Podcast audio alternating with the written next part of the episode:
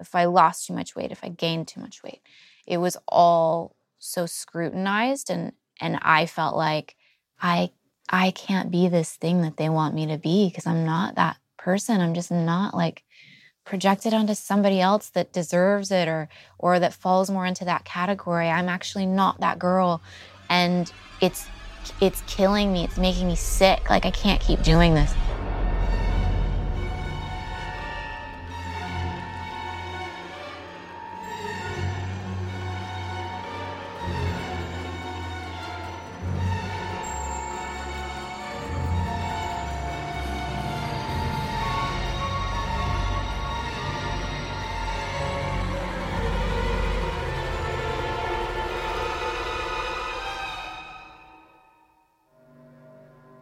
I'm Eli Roth, and this is my Shudder original series, History of Horror Uncut.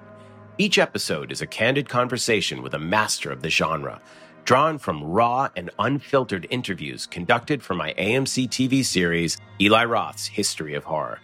These are deep dives into the dark power and wicked fun of frightening movies, the craft that goes into making them, and the ways that horror reflects the anxieties of our times. They're also probing, insightful, and often funny conversations that open up doors into the minds of horror's star creators. The terror begins right after this.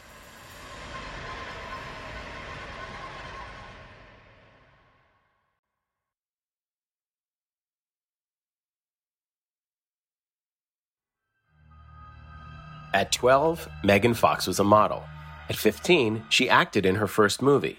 At 20, she was the female lead in Transformers and a world famous sex symbol. In interviews, she was brash and outrageous, openly discussing the marketing of her sexuality. Quotes that fed the celebrity machine, but also set in motion an ugly media backlash. It all came to a head in 2009 when she starred in two major films Transformers 2 and Jennifer's Body. One of those movies made a fortune, the other tanked, but both were trashed by critics, and the high profile Fox was singled out for scorn. But, as is often the case with genre films, time has redeemed Jennifer's body. A decade later, this acidly funny horror comedy, directed by Karyn Kusama from a script by Diablo Cody, has become a cult classic. For a new generation of young women, Megan's frightening, funny, often touching performance as the demon possessed Jennifer is iconic. Megan sat down with History of Horror showrunner Kurt Sayenga for a thoughtful discussion of horror, feminism, and the dark side of celebrity. Tell me a little about the first the plot of Jennifer's Body. Okay, the plot of Jennifer's Body. You have two high school friends, female friends, who have a really complicated relationship dynamic. They go to see a rock concert of this up and coming emo rock band who have decided that they're willing to do whatever it takes to become mega famous, including sacrificing a virgin to Satan. My character is chosen to be sacrificed. And it all goes to the left when we realize that my character, Jennifer, wasn't a virgin. So the sacrifice backfires, and I become inhabited by a demon who needs to feast on the flesh of boys in order to sustain this new life. Right. I don't know if that's how Diablo would describe it. That's pretty much how she described okay, it, yeah. so who is Jennifer, at least at the beginning, and then she becomes something else, obviously? Um, Jennifer is Needy's best friend. She's a bad friend. She's a bad best friend. She's a high school girl who is popular more so because some of the other kids fear her. She's kind of ruthless and scary in the way that teenage girls can be very scary. She's a cheerleader and one of those sort of that archetype of that, you know, that popular girl that's been assigned the character as the pretty girl and the not so nice one, the the one that gets into lots of misadventures. She seems really unhappy too. I mean, yeah. beneath that facade. Yeah, I thought that was pretty obvious as well that Jennifer even though she's playing this role within the high school of that kid that that everybody wants that one right? We all want to be if if Instagram had existed back then Jennifer would have had the most followers right? But she's not happy. She's very angsty very angry. And looking for an outlet for all of those emotions. I felt like looking for a place to project them, but being a teenager and not understanding that that's what you're doing. And so it, it can get you into a lot of trouble because you're not able to process, you know, why am I not happy? What's wrong with me? What are these things that I'm feeling? And not really understanding the social structures that you're living in and thinking that it's normal and not being able to think beyond that. And so you're sort of a prisoner of your own conditioning at that point. Hmm. What is Jennifer's relationship to boys? At first, Jennifer's relationship to boys is she does seem to be a little aggressive already and promiscuous. Like she's definitely a more promiscuous girl than than Needy is.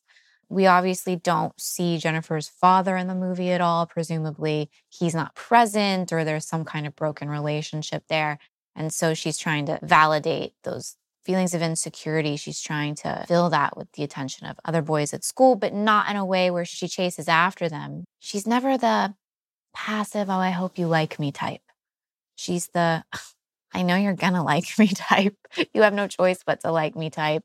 And I don't really like you, so I'm gonna use you. She's a user with needy as well. I mean, she has power over them until she enters a situation where she loses that power pretty right. dramatically. Where it's yeah. all of a sudden it's these older guys they're not the kids in her high school anymore. There's this band that, you know, as far as they're concerned, as far as Needy and Jennifer is concerned, they're famous. They're they're amazing and they're older, they're more mature. And all of a sudden she doesn't have power in this situation and the power is really ripped out of her. it's taken out of her uh, with a knife. So momentarily she's she's a victim there. But then, you know, the demon takes over and she victimizes those that dare to be the same species as the people that victimized her.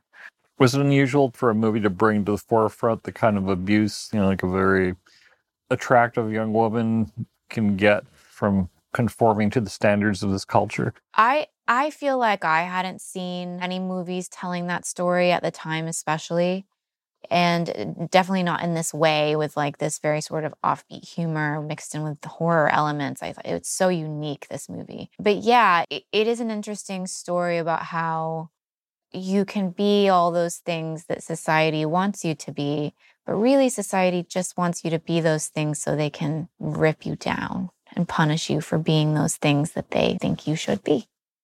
And that's what happens to jennifer known a couple of girls it's happened to as well in real life. uh-huh. How much of yourself did you bring to this? I felt like at the time I, I did an interview with, I think with Diablo, where I was like, I don't think there was anybody that could have played Jennifer at that time better than I could have played Jennifer because essentially I was Jennifer in a lot of ways. And I was really struggling with the level of fame that I had already. And this was before the second Transformers, even when it really exploded, but I was already struggling with it in that same way where you see in Jennifer that angst, that sort of anger of not understanding, like, okay, well, I know there's more to me than this character that I'm having to play, but I don't know how to communicate that to people because I wasn't in high school, but I was in my very early 20s. And, you know, I don't know how to properly represent myself. I'm in the middle of this hurricane. Everyone's decided who I am. It's been plastered over every magazine and every billboard. And now I'm trying to live with it and I don't know what to do. And I'm angry and I'm depressed. Sometimes I do feel like I'm being taken over by a demon at the time, not now. Although when I get mad, sometimes my kids are like, "You're like a demon." um, I I think that I brought a lot of myself to her because I was just in a position where I was really struggling with the misogyny in Hollywood and just the patriarchy of our entire society and how we've been living for hundreds and hundreds of years and just like the collective trauma that all women have dealt with for so long. I was living it at like this apex, at this like heightened point in my life where I was vulnerable, not knowing who I was and trying to navigate that with just no sort of blueprint at all you're also in a weird position in that you're sort of marketed as, you know, a sex symbol and you're very attractive. And at the same time, the women who might be on your side might also not be on your side because yeah. there's an aspect of jealousy yeah. and all that. That was something that I was really surprised by when the movie came out. Some of the female journalists, the movie reviewers, were brutal about me in particular because there was just this venom that existed and I didn't really understand what what I what did I do? I didn't do anything. Like I didn't even create this image, this this person that exists out there. This has been created through movie trailers and like I said, magazine spreads and articles and like sound bites and I'm just a normal person like anybody else. And there was all of this sort of vitriol being spewed at me, mostly at that time from other women or women who claimed to be feminist. And so I was really heartbroken by like, why am I being rejected by the feminist community? Like I'm a I'm a feminist. I I'm a woman. I love women. I want women to do well and be supported. And why don't I belong there? What did I do? Um, so that was kind of a difficult thing for me to deal with as well and try to understand at that age. It was like, what did I personally do to you? But I was an archetype at that point. It had been projected onto me. And so that issue of I think it was the Mayan culture where they used to take like the healthiest teenage kid from the tribe, a 16 year old, and that was the kid that would be chosen, celebrated because they were the healthiest, the strongest, had the most promise. But that would be the one that would be dragged up to the top of the temple and sacrificed for the sake of everybody else in the in the tribe for them to continue living a living a good life. And I kind of felt like that was me. And I didn't know why. Like, I didn't volunteer for that. I didn't know that was part of the plan. Like, I was just making movies, to be an actor, like anybody else was to be an actor. I wasn't ready for that level of fame. I wasn't ready for this, like, aggressive kind of. It felt violent to me. Like I was just being like ripped, ripped down from a pedestal I didn't put myself on, and then just brutalized for for what? I was it was very confusing for me but yeah I was a, also in a way a parallel with jennifer. I had a lot of inspiration. I had a lot of things i could draw on at the time. Did you see carrie before you made jennifer? I saw carrie when i was a young kid yes. Carrie's the reverse because she's obviously like a victim from the beginning and you're rooting for her and on her side kind of by the end. You're like they, they all deserve that but that's kind of the case in this movie too. Like, even though she's an unlikely hero, by the time you get to the end, it's like maybe that specific kid didn't deserve it, but don't you all kind of deserve it for the things you've been doing, all the shit you've been up to for the last few thousand years? Like I said, it's like the collective unleashing of the female like anger and the unjust of what we've been dealing with for so long comes out of her in that part of the movie. And I don't know if Diablo was like specifically thinking that when she was writing it, but you get on her side because it's like, yeah, what happened to you is fucked up. I can understand being broken and being hurt and lashing out and having something take over you and just feel like you deserve revenge. I think we've all felt that at some point in our lives. High school in particular seems like a real yeah hotbed of emotions waiting to explode. Yeah, well, kids are that age are also dealing with like the, the chemistry in their bodies and just like the hormones and their brains are not right. When you're a teenager, your brain just isn't right. You're chemically not balanced. And then you add in the social constructs and the way that they're trying to navigate that and interact with one another. And then you add in, like, even now with social media and all of that, it's an absolute pressure cooker for a complete disaster. I don't know how any of us made it out or how they're making it out now. And I think it is a lot harder to be a girl than it is to be a teenage boy. And that's a sweeping generalization, but I just I'm biased because I was one, but I just I see it and it's just the pressure is just different having to maintain a certain kind of image and and now because since everybody's woke, right? So now it's the issue of like you should still be beautiful and sexy, but you should also be smart and really strong and not ever act like you're sexy or not acknowledge that you're sexy. So there's like this weird thing that girls have to do now where it's like, I, I still have to adhere to a physical prototype because that's not gone yet. But I also have to act like I'm not that and that I don't want that, that I'm shunning that because I'm woke and I am enlightened and I understand deeper, more broad concepts than just that. Were people like viewing you as this evil, evil girl? Like I Jennifer? think, um, oh God, it all hit like so many things happened at once when this movie was released. But I think, yeah, I was already becoming like a little bit of, I was being vilified a little bit at that point when the movie was getting ready for its release. It was that interesting juxtaposition of like shooting up to like extreme heights of fame right before the movie was released. And then like that thing that I was talking about of like the tearing me down was starting to happen. And then I had this media fallout with someone that I worked with uh, in the industry. And that happened right as I was on press tour for Jennifer's Body. And so I think it all sort of just exploded at once. And yeah, I definitely felt like people viewed me as being negative or having bad intentions or or just being really shallow and selfish if if it could be reduced and simplified even down to that you think that backlash proves the movie's point? It's about cultural misogyny? I, I, do. Of course I do.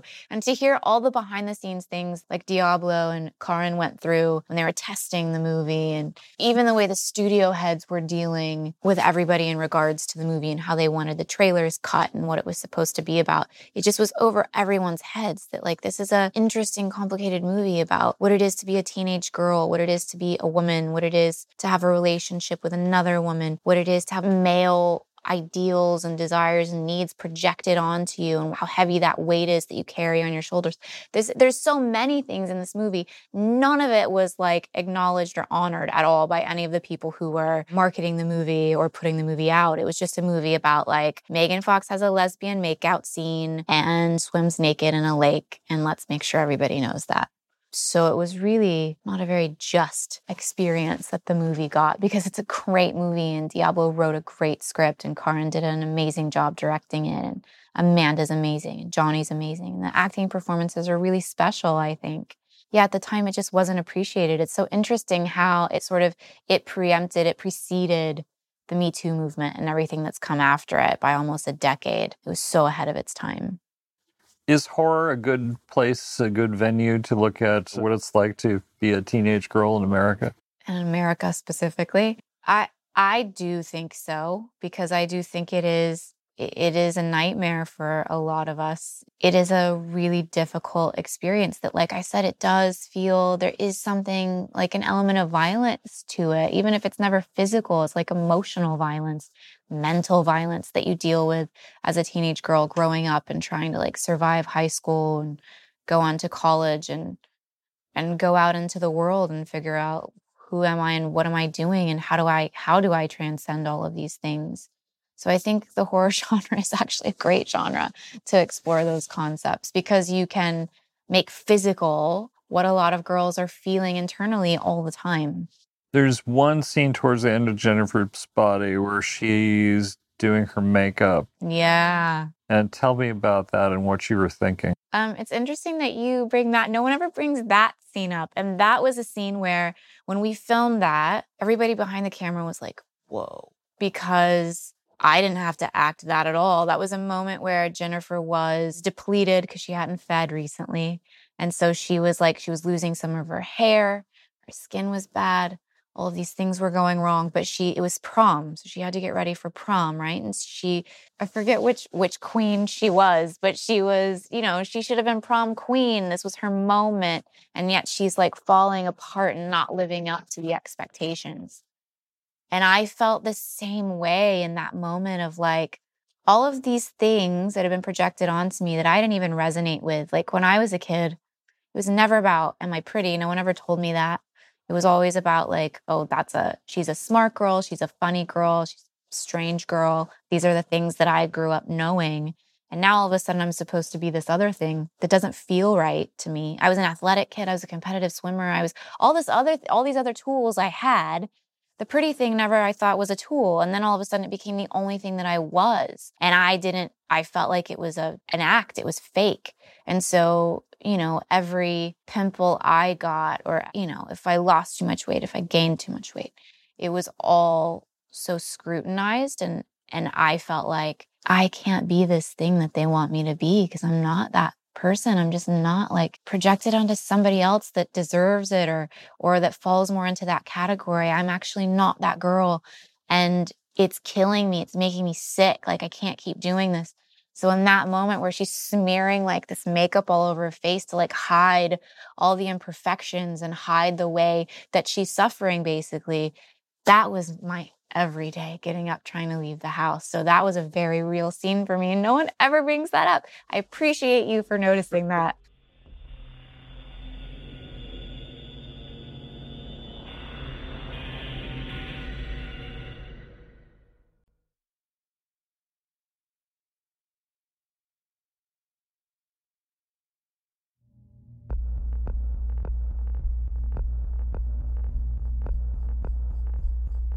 So you're you're a mom. I am, yeah.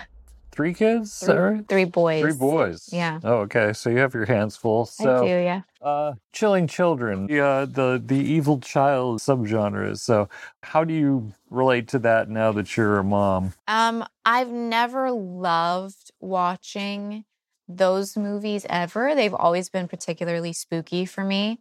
But now I really can't watch. I can't watch anything to do with kids. And I mean, I have my own. I think every parent who has multiple kids at least has that moment where like your kid's been sleepwalking or something and they're just like standing at the next to your bed staring at you. And you wake up and you're like, holy fuck, what are you doing? And, and then every horror movie you've ever seen leading up to that with children in it who have been possessed or like the demonic, that all that comes to your mind and you're like looking in your kid's eyes, like, is it you?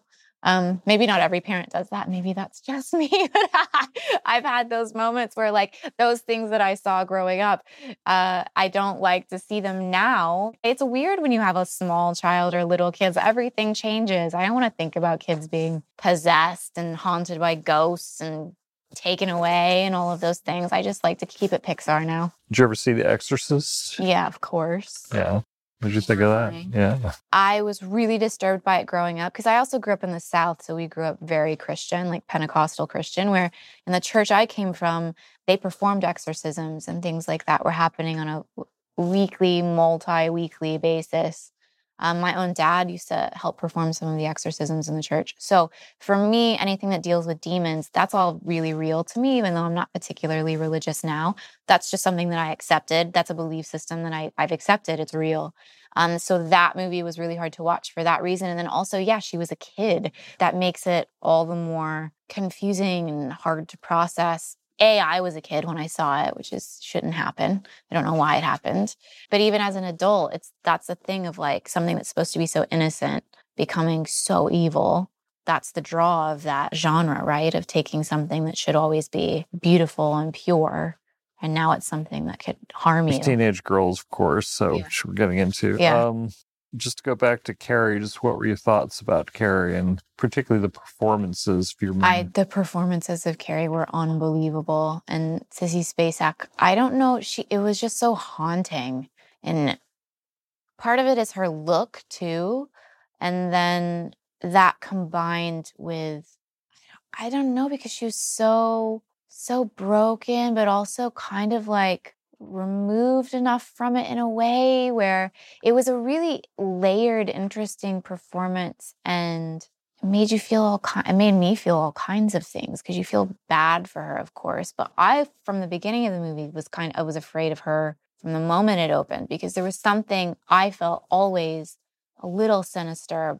Something was different about her. And that was all in Sissy Spacek's body language and the look in her eyes. And I don't know, it was a mesmerizing performance. Were are those girls so cruel to Carrie of everybody? I forget what year that movie was made. It was going to be 70 something then and now really it's still the same it hasn't shifted that much i just think that all the pressure that's put on young girls especially back then at a very young age to be perfect or to be desirable or to be passive or to be all of these things that are assigned to you when you're young that automatically puts us in competition with one another even as children because it's it's always like well there can only there can only be one queen so it's it's gonna be me because it's it can't be you because who am i if i'm not the most beautiful if i'm not the best?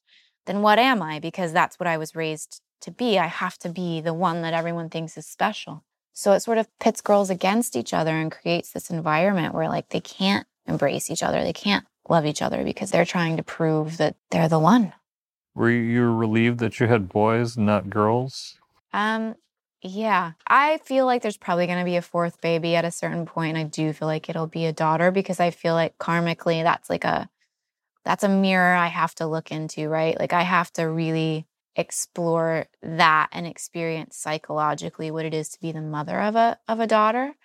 And you know, all the interesting dynamics that come through that because right when she's in her 20s, I'm going to be going through menopause, right? So, this person that I always thought I was my whole life, I'm going to have to start letting that person go because I'm like crossing the threshold into like, I should be becoming like a sage at that point and letting go of the sex kitten image and all these other things that I used to be while she's like fully blossoming. It's very complicated, a relationship between a mother and a daughter. And I don't think I'm going to escape that this lifetime. I think that I'm going to have to deal with that and really do a lot of inner work on myself and revisiting like the little girl that was me because that's always what happens when you have kids. You see yourself as a child and your and your children you realize where your parents took missteps and where things went wrong and where you were hurt and you didn't even realize it. You you uh, uncover all these wounds these subconscious wounds that you have.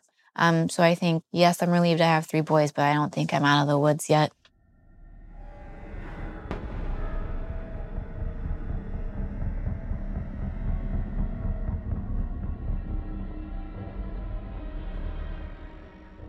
talk a little about witches. Do you have any favorite witch movies? Well, my son's, my oldest son in particular, loves Hocus Pocus. So we watch that a lot. And that's a good movie. He's he's seven. He can handle that level of it's a it's still a little scary for them, but they can handle that level of it. Mine, I would say, would be The Witches of Eastwick. I like that movie a lot. It's so good. Obviously, all the actors in it are amazing. The performances are amazing, but also just the idea of like him strolling in and he's like the, you know, incarnated Satan essentially, or some kind of really strong, powerful, demonic lord in human form. And he's got this these like concubines basically living in this house together and it all goes so wrong and they come back and take revenge and it's also like so unapologetic like i watch it and i'm like whoa the stuff they got away with in the 80s it's still some of it's kind of provocative even now in that movie so i don't know i like that movie i love Cher in that movie too i feel like that's my she's my guardian since i've had kids i haven't seen any like genuine horror movies I'm a little worried about it. I'm also super sensitive. You don't seem like you believe in paranormal things. it was the mustache that gave it away. Um, but but I do, and I experience them. And so at a certain point, I had to stop watching anything that that goes too far into that certain area because then I have like these epically frightening, disturbing dreams and experiences afterwards. Uh, stay away from the movie Hereditary. I've heard everyone that has seen it that knows me is like, don't you ever watch that movie. Yeah. So I won't. Yep. So someone once wrote that witches teach us the glory and risk that comes with power for a woman. Mm. Think there's truth in that statement? I love that. I want to get that tattooed on my body. I love that. With All those other quotes. Yeah. That's an age old thing, also, like dating back even to like Greek mythology, isn't it? That's something that's existed in our deepest recesses of our subconscious as as humans. Yeah, that the power that you have as a witch and then also, you know, at some point they're always cursed by their own power and they're always like Lilith, who's one of my favorite characters from folklore, Adam's first wife, who dared not to submit to Adam and then he went and he begged for a new wife and so Eve came from his flesh. Lilith for her transgressions, for her sins of just being independent and having her own brain. She was banished to the desert and turned into a demon banshee, where now she haunts pious men and you know, tries to seduce them in their sleep and eat their babies and all of those things. It's kind of that. That's ultimately what always happens to the witch, right? In the movies is like the beauty's taken away or you find out that she was always a hideous hag the whole time underneath underneath the facade or, you know, she's she's punished at some point for having the power.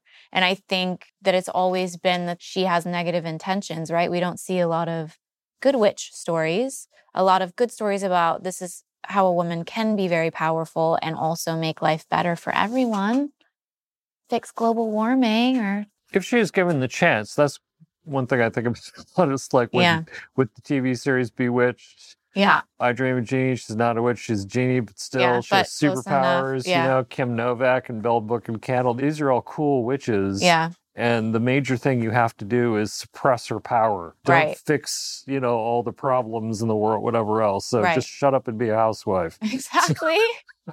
and then you're the acceptable witch. Exactly. Yeah. yeah, that story has to stop being told. People, filmmakers need to start telling a different story now where you can have the witch who does have all the powers and she doesn't have to be evil and she doesn't have to be punished at the end.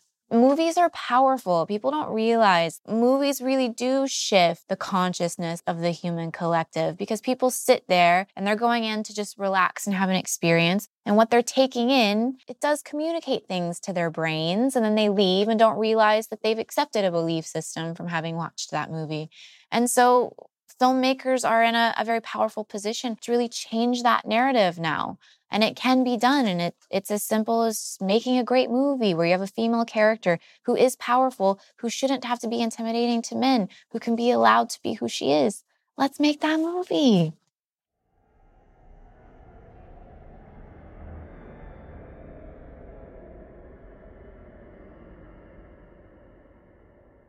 has the reception you've gotten then changed, especially from women over the years since Jennifer's Body came out? And what what is the uh, status of the movie now?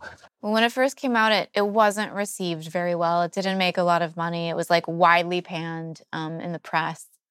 And I sort of just, you know, I don't really keep up with how my projects have done, or I try to just have like blinders on, like normal person blinders. So I just focus on real things in life. And years went by, and I assumed, like, okay, everybody hated that movie. I don't understand why. I loved it every time I do watch it or I've seen it, I'm like, such a good movie. About eight years passed, and then I would be out in LA for Halloween and I would notice like more and more Jennifer Checks, girls dressed up as my character from the movie. And then at a certain point, I had to get on social media. I didn't want to, it's like a requirement from the agency. And as they would start like breaking down my fan base, it was mostly girls from the ages of like 15 to 35. That's actually the my majority fan base. It's not much to do with guys at all. And their favorite thing that I've ever done, of course, is Jennifer's Body. And so I started realizing a couple of years ago that that movie had kind of turned into a cult classic. And a lot of people really love it. And I have other actors in the industry that'll be like, that's my favorite thing you've ever done. Like, that is a great movie. And it's so interesting that at the time, you know, it was just sort of written off. And I was like, okay, well, that was a bust. I don't know why, but fuck it. And then now it's all sort of coming full circle. And it's like this very empowering movie for young girls to watch and uh, like recreate. And it does have its own memes and GIFs or GIFs, but it should be a GIF because it's a G. It doesn't make any sense. And so it's a nice sort of circle to have not expected. I didn't expect it to grow like that, but to see it being appreciated now obviously makes me feel really good. And I'm happy for Diablo and I'm happy for Karyn because all these people put in a lot of hard work into making like a really quality project that was panned for reasons that that had nothing to do with them. Like a lot of it was just about my image at the time and who I was in the media at the time and like the backlash to that the movie never really stood a chance. So yeah, it's a great thing to see that's that's happened and it seems like it's just still growing. Like every year it's growing. I'm going to be doing Jennifer's Body like horror conventions when I'm 50. What's the appeal, Jennifer, to today's generation? I've never thought about it in in this way before, but I think that uh, like I said, look, re- regardless of how things are shifting now, being a teenage girl is, is a very difficult thing to be and not just of how other girls interact with you in school or or the expectations that are being put on you by the outside world and by the media and, and the things that we see advertised and how we're supposed to look and how we're supposed to be. It's just so much pressure. And i think somewhere inside every girl they can relate to this idea of feeling like my power has been taken away from me and what would i do if i got all that power and then some back and I imagine that that's one of the things that they relate to is being able to sort of that vicarious letting loose that like what's referred to like in our hippie circles as like the inner wild woman like the inner wild witch like that we all have because that is an archetype the lilith archetype that's the opposite of the eve the passive supportive good wife in each of us, there is that wild woman, that independent, free spirit. I don't submit to anyone. That's in all of us. And we want to be able to explore that. And this is like a heightened version of that. Like if I could, if I could put that on turbo, what does it look like? And it looks like Jennifer. And I think that there's something like really freeing and that that really resonates with a lot of girls because somewhere in the back of our psyches, we all do want to take revenge. And that was our interview with the mighty Megan Fox. Next time, Ari Aster. Be sure to subscribe on Apple Podcasts, Spotify, or wherever you listen so you never miss an episode. History of Horror Uncut is a Shudder original podcast hosted by Eli Roth and Kurt Sayenga, produced by Kurt Sayenga, engineered by Chris Heckman, with music by Maestro Joseph Bishara. For Oddity, Jessica Bastilos Heckman and Lacey Oglavoy. For Shudder, Craig Engler, Nicholas Lazo, and Samuel Zimmerman. The interviews in this program were originally conducted for the AMC television series Eli Roth's History of Horror. Executive producers Eli Roth, Kurt Sayenga, Stephen Michaels, Allison Berkeley, Joseph Freed, Jody Flynn, and James McNabb.